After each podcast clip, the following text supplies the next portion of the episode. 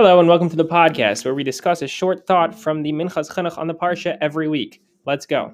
Parsha Mishpatim has got 24 mitzvahs. Mitzvah number 78 is the mitzvah to follow the majority. So this applies in a lot of different scenarios. Specifically, Acharab Lahatos is talking about when you have a court uh, based in, you have a bunch of judges on judging a particular case, and the majority of them say that the halacha should be X and the minority of them say the halacha should be why. You have, let's say, a murderer. The majority of the judges say we think he's guilty. A minority say that he is not guilty. So you should go based on the majority opinion. Um, in certain cases, it needs to be a majority by at least two. For example, in the cases of murder, but in other cases, even a simple majority of, of one extra on one side.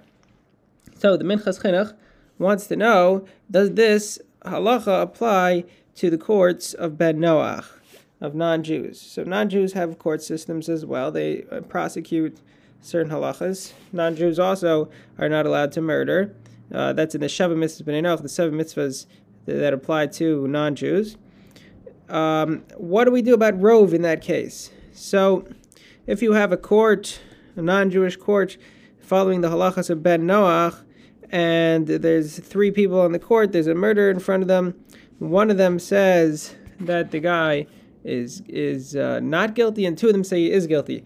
So on the so on the one hand, this mitzvah Acharab Malhatos was said specifically to Bnei Israel at Har Sinai, right? So maybe it's spe- specific halacha by for Bnei Israel that we can go based on the majority, but by non-Jews, maybe perhaps um, anytime you have a debate, you have to treat it basically as just a 50-50, what we call a safek, and whenever you have a uh, safek you don't know if he's guilty or not yet. Some people say he was guilty, some says he wasn't. So you can't kill him if it's if you don't know for sure that he's guilty.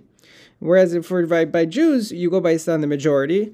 Um, but for non-Jews, maybe that mitzvah doesn't apply. But he says that would be a little bit ridiculous because essentially what you're saying is that you value the life of the of a non-Jewish person more than you value the life of a Jewish person because you're saying a non-Jewish person I'm less willing to to convict as guilty in a case of a doubt, whereas a Jewish person I'm more willing to convict as guilty so long as there's at least a majority that says that he's guilty.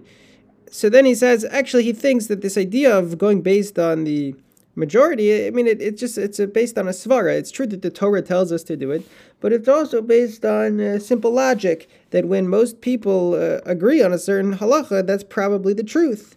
And if, if that's the basic principle, then it should apply also to non Jews, with the exception that this special halacha that you need to have non simple majority for uh, murder cases in a Jewish court. So you need to have, for example, 36, 34 in a court of 70.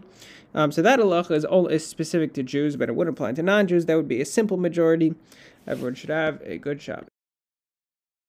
If you have been enjoying the podcast, feel free to share it with a friend.